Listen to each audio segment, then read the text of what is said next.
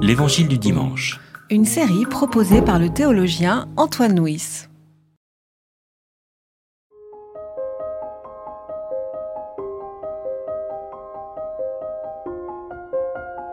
C'est moi qui suis le pain vivant descendu du ciel. Si quelqu'un mange de ce pain, il vivra pour toujours. Et le pain que moi je donnerai, c'est ma chair, pour la vie du monde. Les Juifs se querellaient entre eux. Ils disaient : Comment celui-ci peut-il nous donner sa chair à manger ? Jésus leur dit : Amen, amen, je vous le dis.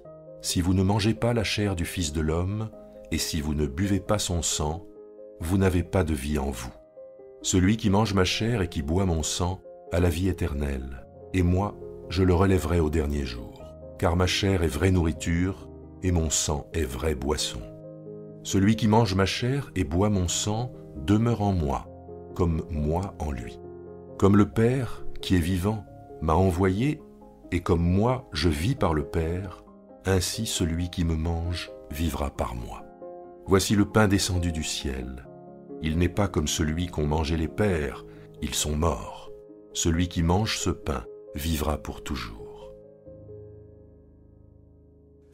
Nous retrouvons dans ce texte à peu près les mêmes idées que nous avons déjà rencontrées la semaine dernière. Jésus qui est le pain, Jésus qui se donne, et celui qui le mange ne mourra pas. On a un peu l'impression que Jésus opère par une pensée circulaire en reprenant plusieurs fois le même thème et en approfondissant régulièrement ce qu'il veut nous enseigner.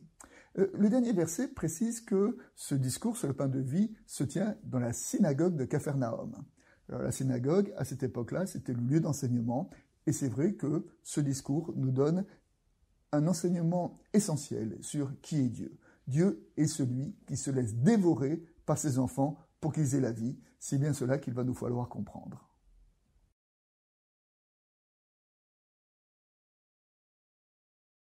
Le premier point d'exégèse concerne la manne, qui est évoquée à plusieurs reprises dans ce texte-là. Alors la manne, ça fait référence au Premier Testament, la façon dont Dieu a nourri son peuple pendant le désert. Donc pendant la période du désert, tous les jours, le peuple devait ramasser la manne. Et puis le texte nous dit que la manne s'est arrêtée, dans le livre de Josué, au moment où le peuple a traversé le Jourdain pour entrer en terre promise. Comme s'il quittait l'économie du miracle de Dieu pour entrer dans l'économie de la vraie vie. La manne s'est arrêtée, et là, d'une certaine façon, nous pouvons entendre que la manne revient, mais revient d'une façon un peu différente, sous la forme du pain, de l'être de Jésus qui se donne pour nous. Le deuxième point d'exégèse qu'on peut relever, c'est le rapport au sang. Au pain, ici, Jésus rajoute le sang.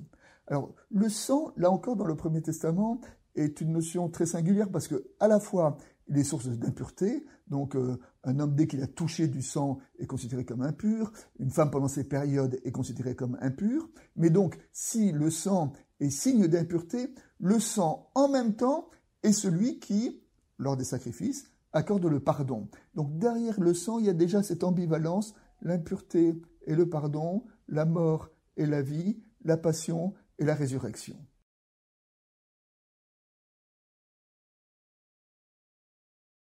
Comme première piste de prédication, je fais référence au philosophe Nietzsche.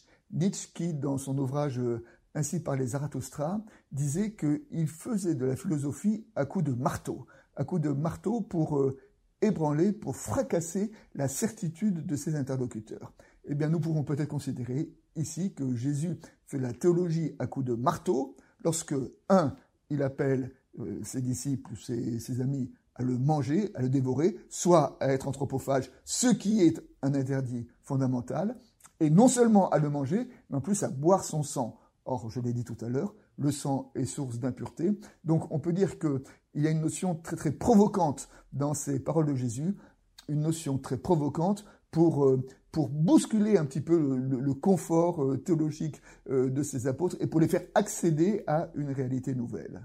Deuxième piste de prédication, Jésus dit « Celui qui mange ma chair et boit mon sang demeure en moi comme moi en lui ».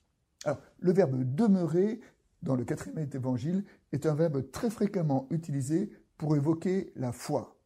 La foi, dans l'évangile de Jean, ce n'est pas une croyance, mais c'est une demeure. Demeurer en Christ, laisser le Christ demeurer en nous. La foi comme étant une habitation. Et d'une certaine façon, la foi comme habitation correspond bien au signe du pain. Hein. Le pain, c'est la foi est symbolisée par un pain qu'on mange, un pain qui est en nous. Donc c'est une invitation à faire entrer le Christ en nous, à habiter le Christ. Voilà. La foi comme demeure une habitation, un vêtement.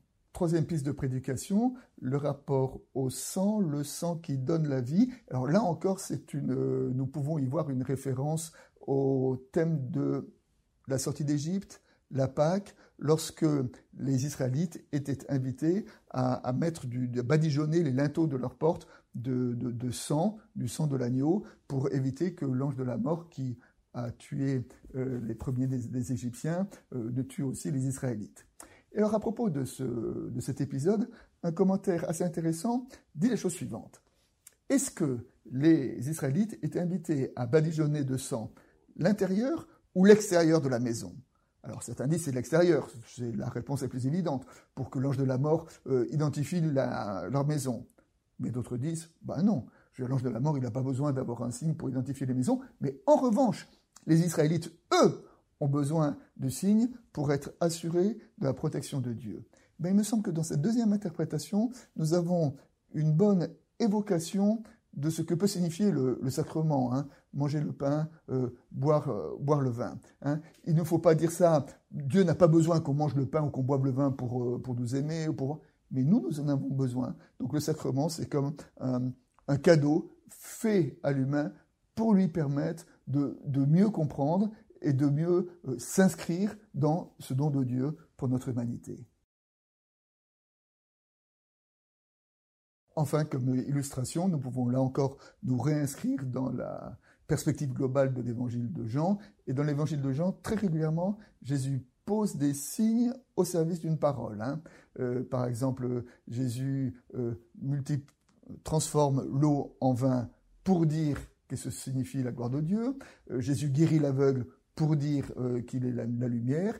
Et ici, Jésus transforme les pains ou multiplie les pains pour dire qu'il est le pain de vie. Hein. Et donc nous pouvons entendre que ce récit comme étant l'aboutissement un peu de ce chapitre qui commence avec la multiplication des pains, et la multiplication des pains, le signe profond de ce signe-là, c'est que Jésus est un pain, est une nourriture que nous sommes invités à recevoir pour nourrir notre foi.